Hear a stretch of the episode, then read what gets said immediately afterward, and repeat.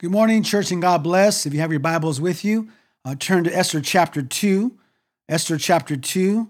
Our text is chapter 2, verses 19 through 23, and all of chapter 3. We're now in part 3 of our series, The Providence and Sovereignty of the Unseen King.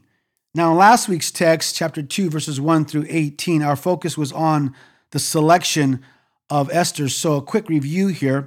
It has been four years between chapters 1 and 2, and King Xerxes made an attempt to invade and conquer Greece, but he failed and came back home in humiliation instead of honor. So now that he's home, he's most likely reflecting on his failed campaign and the fact that he has no queen.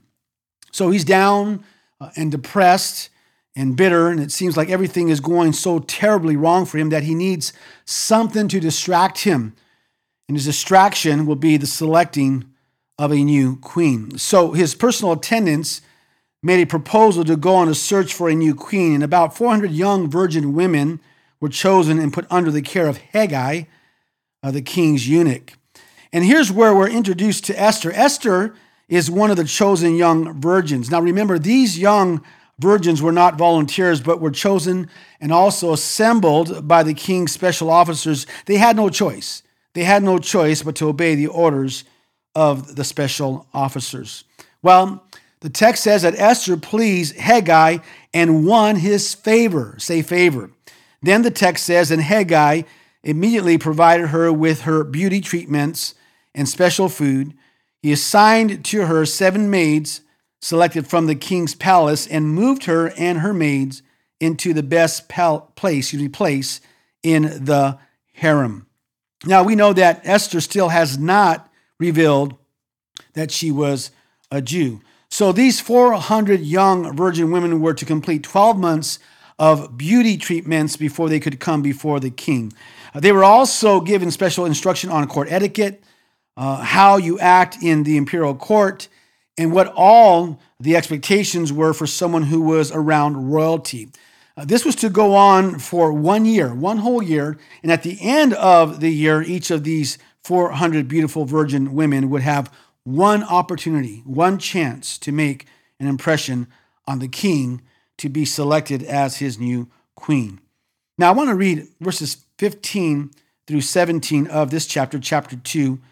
It says, When the turn came for Esther, the girl Mordecai had adopted, the daughter of his uncle Abihail, to go to the king, she asked for nothing other than what Hegai, the king's eunuch, who was in charge of the harem, suggested. And this is what it says. And Esther won the favor, there's that word again, favor, of everyone who saw her. Verse 16. She was taken to King Xerxes in the royal residence in the 10th month, the month of Tebeth, in the seventh year of his reign. Verse 17. Now the king was attracted, got it? Attracted to Esther more than to any of the other women, and she won his favor. There's that word again favor, say favor, and approval more than any of the other virgins. So he set a royal crown on her head and made her queen instead of Vashti. Now, was this a coincidence? Nope. Was it luck? Nope. Was it fortune? Nope. There was a power at work providentially. Listen, friends, it was God, God who was quietly orchestrating his own purposes. It was God who was orchestrating Esther's journey. This now brings us to today's text, and the title of today's message is Mordecai and Haman. Say that Mordecai and Haman. Four points from today's text. If you're ready, say yes. Come on, say yes. Point number one. Point number one is Mordecai's detection. Write that down. Mordecai's detection. I have two subpoints under point number one. Again, Mordecai's detection. The first subpoint, here we go. The first subpoint is the plot revealed. Write that down. Say that. The plot revealed. So let's look at verse 19 of the text. When the virgins were assembled a second time. Now, I want to stop there because this most likely means that the king's officers continued to gather beautiful virgin girls for his harem.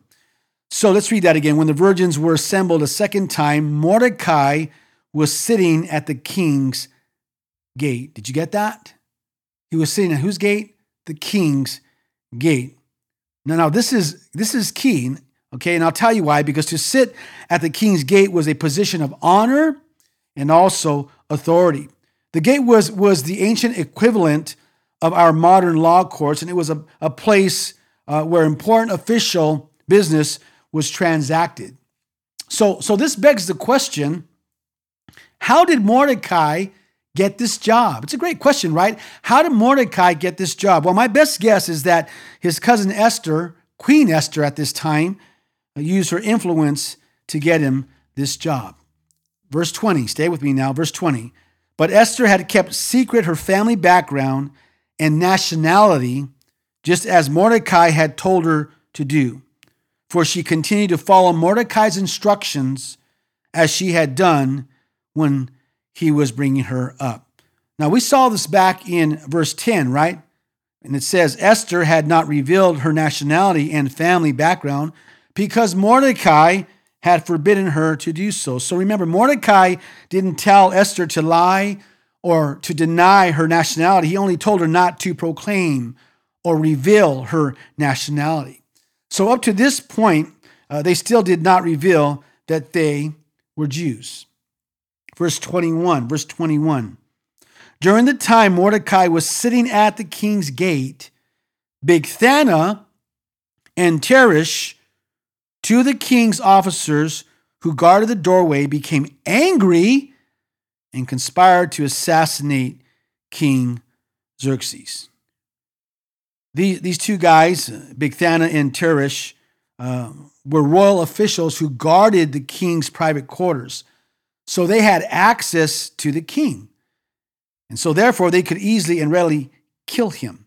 Now, we don't know the reason why these two guys conspired to assassinate the king.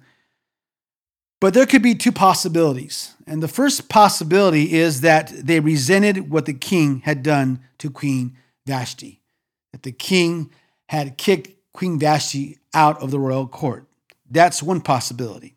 The second possibility is that they hated the fact that Esther was an outsider, that Esther was an outsider. And you see, traditionally, the Persian kings would select their wives from women within the seven noble families of the land.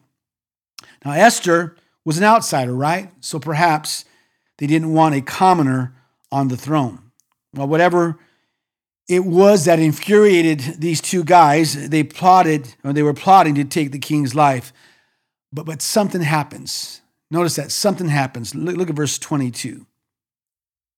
But Mordecai found out about the plot. Did you get that? But Mordecai found out about the plot and told Queen Esther, who in turn reported to the king, giving credit to Mordecai. Now, listen, and you got to get this. In God's providence, say, say providence, upholding and governing all his creatures and all their actions, he has brought Esther and Mordecai to the very place where they are the only ones able to rescue the king. God's providence, I love this, God's providence enabled Mordecai to hear about the plot. So that's the plot revealed. The second subpoint is the plot recorded. Write that down the plot recorded. Again, the plot recorded. Look at verse 23 now. Verse 23 with me. And when the report was investigated and found to be true, the two officials were hanged on a gallows. Um, it pretty much means they were impaled on poles, okay? They were impaled on poles. All this was recorded, say recorded, in the book of the annals in the presence of the king. Now listen, listen, the Persians kept records of absolutely everything. And that, that's why we know so much about their history. So, so, so Mordecai's actions were written down in the royal record because those kinds of things needed to be rewarded. And the kings knew that. They knew that. Loyalty, listen, loyalty, you see, loyalty needed to be rewarded as much as disloyalty needed to be punished. Now, now you would think that Mordecai would be rewarded or promoted as was the custom to do immediately. I mean, he saved the king, right? He saved the king's life, but nothing happened. There was no reward, no recognition, no promotion. He was overlooked, unrewarded. He was passed over, perhaps even forgotten. That being said, do you remember a time when you were overlooked or unrewarded? I'm going to say it again. Do you remember a time when you were overlooked or unrewarded? I do. I'm sure you do. I'm sure we all do, right? So, so what should we do when that happens? Well, I want you to write this down. 1 Peter chapter 5, verse 6. 1 Peter 5, verse 6. And Peter writes, Humble yourselves, therefore, under the mighty hand of God, that he may lift you up in due time. Say due time, because that's key. That's key. You see, Mordecai wasn't rewarded right away, but he was rewarded at the right time at a future day.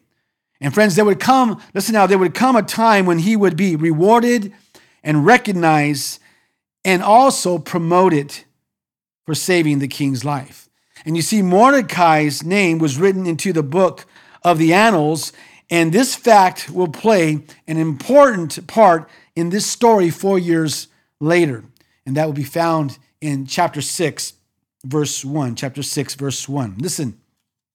God, he's awesome, right? God saw to it that the facts were permanently recorded, recorded, and he would make good use of them at the right time, at the proper time, at God's time, on God's time.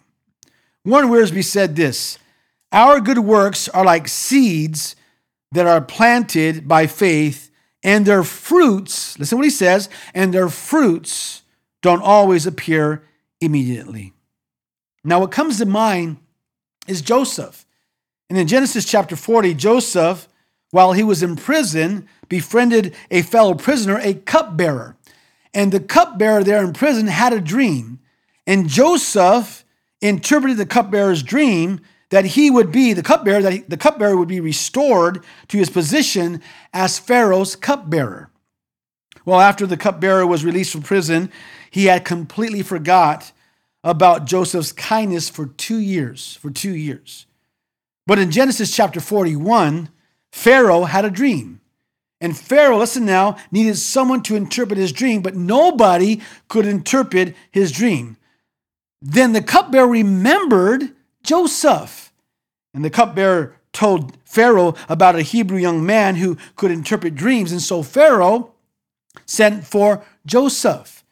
Well, you know the rest of the story, right? Joseph interprets the king, King Pharaoh's dream and then becomes second in command to Pharaoh. Now, there's a lesson here, and here's a lesson God's timing is always perfect. God's timing is always perfect. Now, get this God sees to it, got to get this. God sees to it that no good deed is ever wasted. That no good deed is ever wasted.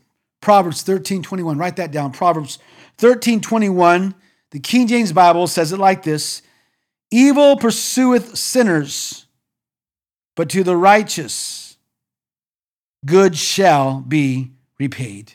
To the righteous good shall be repaid. I love that. And you see, Mordecai couldn't turn to the, to the end of the book to read how it all works out. And neither, listen, friends, and neither can we in life. But, but, we do know the author, and we do know that in Romans 8 28, it says, and we know that in all things, Romans 8 28, and we know that in all things, God works for the good of those who love him, who've been called according to his what? Purpose. Purpose. David Strain writes this, and I love it. He writes When I was in art school as an undergraduate in the textiles department, there were a number of students learning to weave. They were weaving the most amazing, huge tapestries on massive looms. And when you look at those tapestries from the back in reverse, they were a chaotic mass of loose, multicolored threads, all hanging down from the various places where they'd been woven, almost impossible to make any sense out of them. Viewed from that perspective, there's no discernible design at all. But when the work is done and you see it from the other side, each thread is now seen in its relation to all, uh, all the other, woven together into a coherent unit that makes perfect sense, full of beauty, leaving us to marvel at the skill of the weaver. This is, or that is, excuse me, that is the providence of God. Our view is looking at the loom from behind. It seems to us often random and chaotic and incoherent. But viewed from the perspective of God, the master weaver, each thread of each life is being woven together according to a perfect design into an amazing tapestry that will, as its completion becomes clear, will make us adore the wisdom of the heavenly artist. God works all things together. We will see one day every thread, every dark and sore trial, as well as every bright and happy blessing for good of those who love him and who are called according to his purpose. The lesson here's a lesson. Do your responsibility today and let God take care of the consequences. I'm going to say it again. Do your responsibility today and let God take care of the consequences. Now, if you're saved, say amen. Listen, we're not rewarded right away. We're not. We're not rewarded rewarded right away, but but a book of remembrance, listen now, is written and an account is kept of every one of our works and labors of love. Prove it, I will. Hebrews 6:10. Hebrews 6:10 says, God is not unjust. He will not forget your work and the love you have shown him as you have helped his people and continue to help them. So, friends, do your responsibility today and let God take care of the consequences. This now brings us to chapter 3. Chapter 3 and point number two is this Mordecai's determination. Mordecai's determination. Write that down. Mordecai's determination. Verse 1, verse 1 of chapter 3. After these events, King Xerxes honored Haman, son of Hammedatha, the Agagite, elevating him and giving him a seat of honor higher than that of all the other nobles. Now, I want you to think about it. Mordecai saved the king's life, right? He, he saved the king's life, right? And yet, he didn't receive a word of thanks, no reward or recognition, not even, listen, not even a pat on the back. And here you have wicked Haman, and we'll see how wicked he is later on in the text. But here you have wicked Haman, who was promoted to a seat of honor higher than that of all the other nobles. Now, friends, I don't know about you, but that just that just doesn't seem right. That that doesn't seem fair. I mean, why is it that those who do evil seem to be getting over? Right? It seems that they be they, they it seems that they're getting over on us. But then I got to remind myself, friends, that to trust God, remember that He knows what God, what God, what He's doing, what He's doing, and that He will deal with the wicked, and that He will, listen now, never forsake, say, never forsake the righteous or leave their deeds unrewarded. In fact, what I want you to do is after uh, the sermon today is read Psalm 37. Read all of Psalm 37. It will encourage you. Now, there's something interesting about Haman. The text says he's a son of Hammedatha, the Agagite. Say Agagite. It says in verse 10, verse 10, that he was an Agagite. Also in chapters 8 and 9, it says he was an Agagite. And it keeps repeating that and keeps repeating that. Why? Because this is key to the whole story. It's, it's the origin, listen now, it's the origin of Haman's hatred for Mordecai and all of the Jews. And, and I'll elaborate on this in uh, the fourth point. Okay? Now let's look at verse 2. All the royal officials at the king's gate knelt down and paid honor to Haman, for the king had commanded this concerning him. But, say but, but Mordecai would not kneel down or pay him honor. Now, the word but uh, is, is a term on contrast which marks a change or a, a change of direction, marks a change of direction, and always begs the question what is being contrasted? What is the change of direction? Well, in this case, the change marks a contrasting attitude of Mordecai, which led, which led to the following events, and we'll see that as the text unfolds. Now, remember, Vashti refused to obey the king's command, and it cost her what? It cost her role, cost it cost her role as queen. And Mordecai was obviously aware of this, and apparently uh, was willing to count the cost as as well. Mordecai, this now was determined, say determined, determined not to bow down to Haman. Now, there's a lesson, and what's the lesson? Here's a lesson. Doing what is right will not always make you popular. You got it? Doing what is right will not always make you popular. Now, I want to point out something here, okay? And I want to point out that the Jews did, did bow down before people in authority as a sign of respect. So I want you to follow me here. In Genesis 23 7, write that down. Genesis 23, verse 7, Abraham bowed down to the sons of Heth when he negotiated uh, with them for Sarah's grave. In Genesis 33, verse 3, and verses 6 and 7, Genesis 33, verse 3, and verses 6 and 7, Jacob and his family bowed before Esau. In Genesis 42 6, 42 6, Joseph's brothers bowed down before Joseph, thinking he was an Egyptian official. In 1 Samuel chapter 24, verse 8, 1 Samuel 24, verse 8, David bowed down to Saul. In 2 Samuel chapter 14, verse 4, 2 Samuel 14, verse 4, and 2 Samuel chapter 18, verse 28, 18, verse 28, the Jews bowed down to one another. Now, why did Mordecai refuse to bow down to Haman? It could have been because of Haman's ancestry. And we'll cover that in the fourth point, and we'll look at that in the fourth point.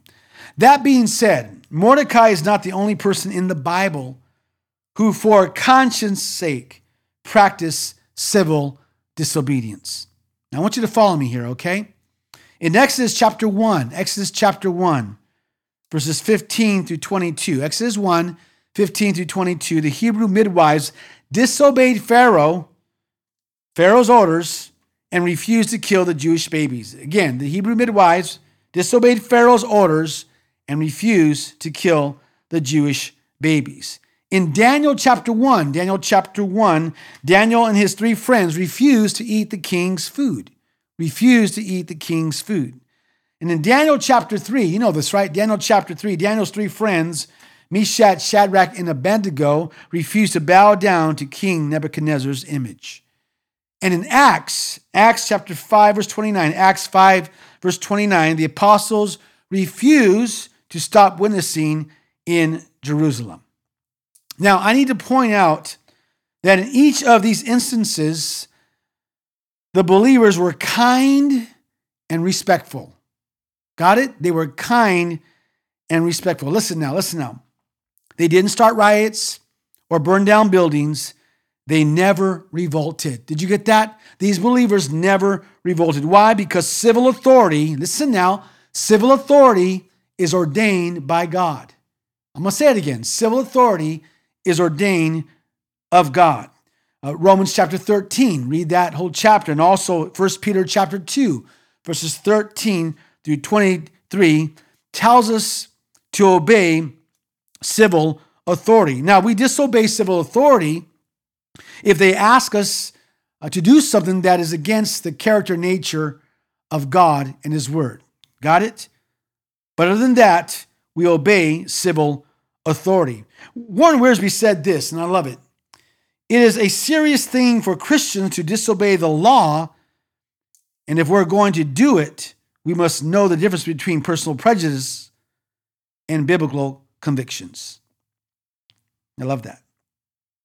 Point number three is Mordecai's declaration. Write that down. Mordecai's declaration. Mordecai's declaration. Let's look at verses 3 and 4. If you're still with me, say amen. Verses 3 and 4. Then the royal officials at the king's gate asked Mordecai, Why do you disobey the king's command? Day after day they spoke to him, but he refused to comply. Therefore, they told Haman about it to see whether Mordecai's behavior would be tolerated. For he, he had told them, he, speaking of Mordecai, had told them he was a Jew. He was a Jew. So, so finally, Mordecai reveals his nationality, right? He declares, there it is, declares to them that he's a Jew. And in doing so, he's asking for trouble for both himself and all the Jews, but we know, right? And don't forget that God is working behind the scenes. So, Mordecai's declaration, number four, number four is Haman's plot of destruction. Haman's plot of destruction. Write that down again. Haman's plot of destruction. Now let's look at verses 5 and 6. Verses 5 and 6. If you're still with me, say amen. When Haman saw that Mordecai would not kneel down or pay him honor, he was enraged. Verse 6 Yet having learned who Mordecai's people were, he scorned the idea of killing only Mordecai. Instead, Haman looked for a way to destroy, listen now, to destroy all Mordecai's people, the Jews, throughout the whole kingdom of Xerxes. So he decided that he would not just kill Mordecai, but also all of the Jews. So, so in order to understand Haman's hostility and hatred toward the Jews, we need to go back to understand why it's important to know that he was an Agagite. Say that, Agagite. We got to go back almost 1,000 years uh, to the Exodus from Egypt. The Israelites come out of Egypt around uh, 1445 BC, and they were attacked in Exodus chapter 17. Exodus 17, attacked by the Amalekites. The Amalekites were the descendants of Esau, the one who sold his birthright. We know that, right? Now, because the Amalekites attacked the Jews, God cursed the Amalekites, and that's found in Deuteronomy chapter 25. Deuteronomy chapter 25. And God says, simply says, that one day they're going to be extinct. And he pronounces a curse on the Amalekites. Well, four centuries later, King Saul, the first king of Israel, conquered the Amalekites. And this story is found in 1 Samuel chapter 15. 1 Samuel chapter 15. And what Saul does, Saul captures their king, and his king, their king, uh, is Agag. Agag. Listen, Saul was supposed to kill the Amalekites, and God commanded Saul to destroy the Amalekites and to destroy their king. Well, you know what? If you know the story, Saul didn't do it. He didn't do it. He let King Agag live. So, so follow me now. So Saul, for his disobedience, incurred God's displeasure, and for that and for other things that, that displeased God, the throne was removed from his family, from Saul's family. And the prophet Samuel now stepped in. And do you know what the prophet Samuel did to Agag? Do you know? he hacked Agag to pieces. So follow me here. Haman was an Agagite. And though almost a thousand years had passed since the curse, and hundreds of years had passed since the hacking of Agag to death, Haman knew his family history. And he knew that it was a Jewish man, that it was a, a Jewish prophet by the name of Samuel who had hacked his royal ancestor to pieces. Are you guys with me now? And to make things worse, Mordecai, and you got to get this Mordecai is a descendant of Kish. And we see that in chapter 2 of Esther, verse 5. And Kish is from the tribe of Benjamin. And Benjamin is in the line of Saul. So they knew their history. So there was deep seated animosity between the descendants of Saul and the descendants of Agag. In fact, friends, perhaps this is the reason why Mordecai wouldn't bow before Haman. Because why? Because no self respecting Benjamite would bow before a descendant of the ancient Amalekite enemy of the Jews. If you got it, say, got it. Verse 7 In the 12th year of King Xerxes, in the first month, the month of Nisan. Now, friend, this is the very month in which the Jews celebrate their deliverance from Egypt, the month of Nisan. They cast the pur, that is the lot, in the presence of Haman to select a day and month, and the lot fell on the 12th month, the month of Adar. So the Jews, knowing this, the Jews wouldn't be attacked and massacred for at least, what, 11 months, right? 11 months. Uh, so I want you to write this down Proverbs 16 33. 16 33. The lot, here we go, the lot is cast into the lap, but its very decision is from the Lord. So, so get this the long delay between the first month and the month of the massacre against the Jews was ordained by God. And what that would do, it would give Esther and Mordecai time to act. Someone say, Amen. Now listen, everything about Haman is hateful. He's a hateful man, he's a wicked man. And you can't find one thing about Haman worth praising. In fact, friends, everything about Haman, God hated. I want you to write this down Proverbs chapter 6, verses 16 through 19. Proverbs chapter 6, verses 16 through 19. And it says this There are six things the Lord hates, seven that are detestable to him haughty eyes, a lying tongue, hands that shed innocent blood, a heart that devises wicked schemes, feet that are quick to rush into evil a false witness who pours out lies, and a person who stirs up conflict among brothers, among the community.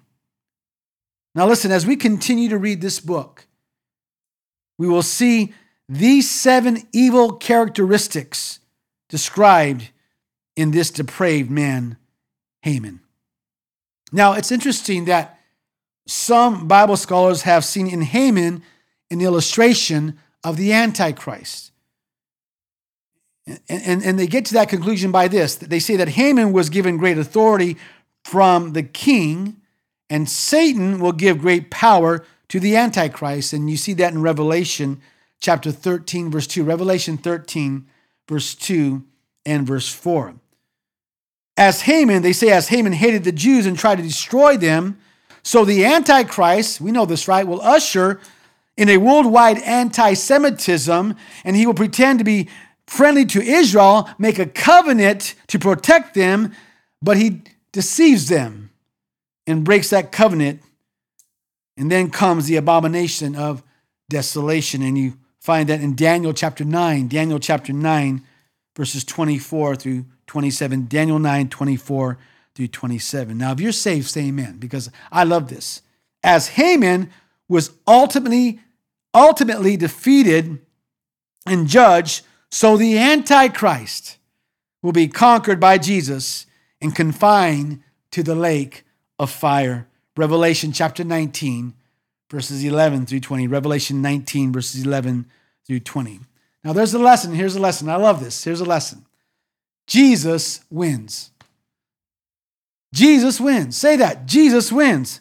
And because Jesus wins, we win too. Don't you love that? We win too. Hey, it's good to be on Jesus' side, right? It is so good to be on Jesus' side. So Jesus wins. Amen. Now let's move on to verses 8 and 9. Verses 8 and 9. Then Haman said to King Xerxes, There's a certain people dispersed and scattered among the peoples in all the provinces of your kingdom whose customs are different from those of all other people, and they do not obey the king's laws. Is it not the king's best interest to tolerate them? Now we know that Haman is exaggerating about this whole thing, If it pleases the king, let a decree be issued to destroy them, and I will put 10,000 talents of silver into the royal treasury for the men who carry out this business. That's a lot of money. So, this was a promise of a bribe. It was a promise of a bribe. And by the way, the money wouldn't come from Haman's own pocket, friends. Listen, it would be obtained from the property of the slaughter of the Jews. That's how he was going to get this money. Now, listen Haman was both a murderer and a liar, just like Satan, just like Satan in John chapter 8, verse 44. John chapter 8, verse 44, where it says that Satan is a murderer and a liar. Now, two subpoints, real quick here, two subpoints. The first one is this the permission. Write that down. The permission. Say that, the permission. Look at verses 10 through 11. If you're still with me, say amen. So the king took his signet ring from his finger and gave it to Haman, son of Hammedatha, the Agagite. There's that word Agagite again, the enemy of the Jews. Now I want to stop there. The king simply says, Great idea, Haman, great idea. And he hands his signet ring over to Haman so that Haman can stamp that signet ring on documents that will authorize genocide for the Jews. Now let's look at verse 11. Keep the money, the king said to Haman, and do with the people as you please. Now, friends, I got to tell you, I believe, I believe the king probably had no idea what he agreed to. I believe that. And he probably believed that he merely agreed to the execution of a handful of revolutionaries in his kingdom. And, and little did he realize, the king, little did he realize that his own ring would sign the death warrant for his queen, Esther. Say the permission. The next subpoint is the proclamation. Write that down, say the proclamation the proclamation. Verses 12 through 15. 12 through 15. Then on the 13th day of the first month, the royal secretaries were summoned. They wrote out in the script of each province and in the language of each people all Haman's orders to the king's satraps, the governors of the various provinces, and the nobles of various peoples. These were written in the name of King Xerxes himself and sealed with his own ring. Verse 13 Dispatches were sent by couriers to all the king's provinces with the order to destroy, kill, and annihilate all the Jews, young and old, women and children. On a single day, the 13th day of the 12th month, the month of Adar, and to plunder their goods.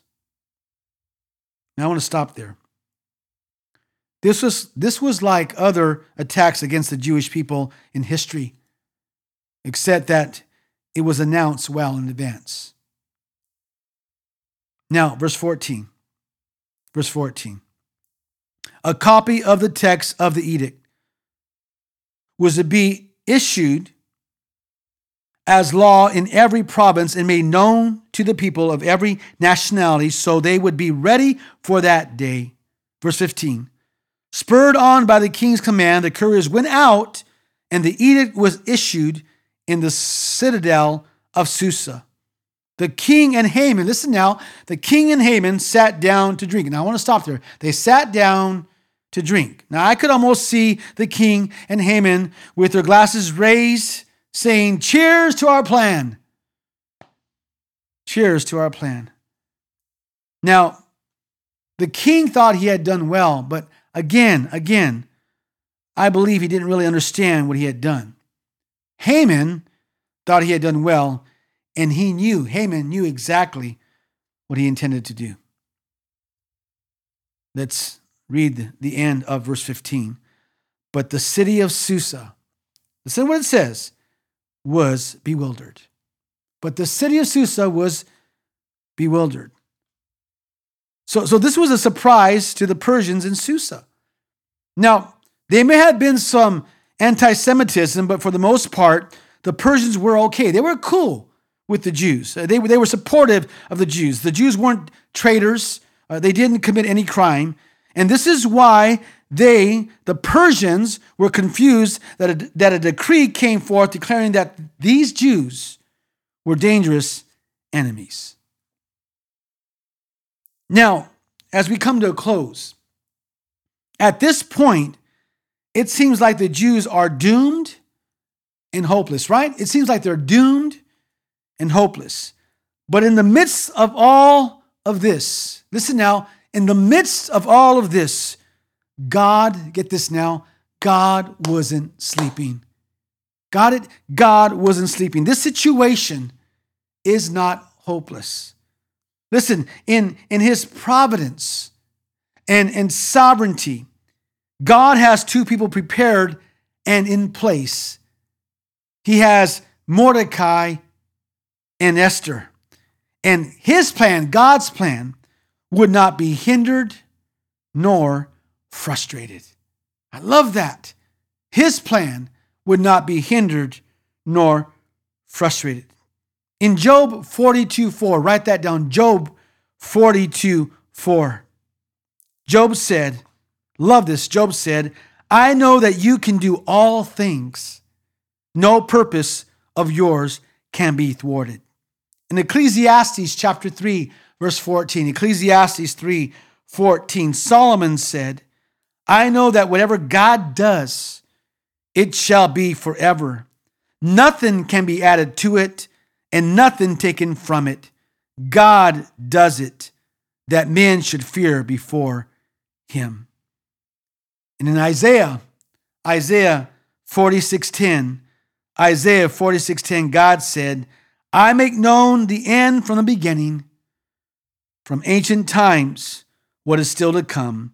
I say, I love this, my purpose will stand, and I, God says, will do all that I please. Don't you love that? Let's pray.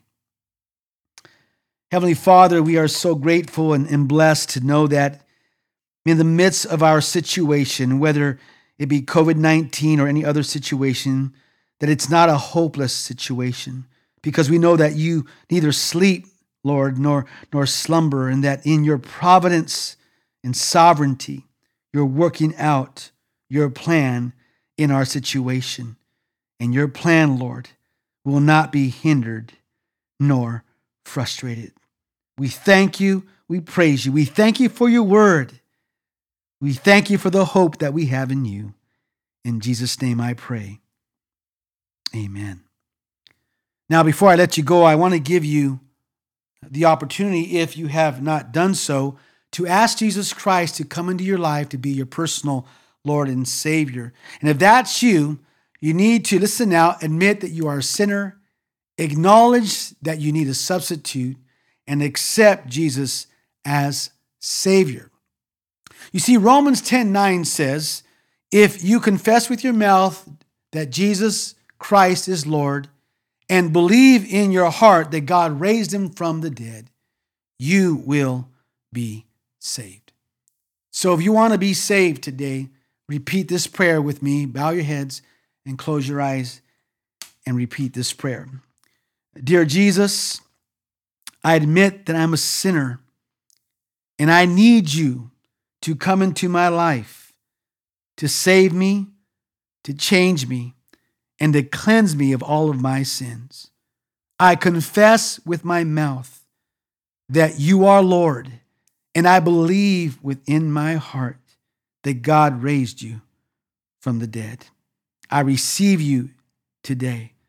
I am saved, sealed, sanctified, and satisfied, purchased by the blood of Jesus. I am born again. Thank you, Jesus, for receiving me. For it is in your name I pray. Amen. Now, if you prayed that prayer, uh, we would love to hear from you, okay? So, God bless every one of you. I hope you enjoyed the message. Have a wonderful day. Miss you and love you more. See you next week.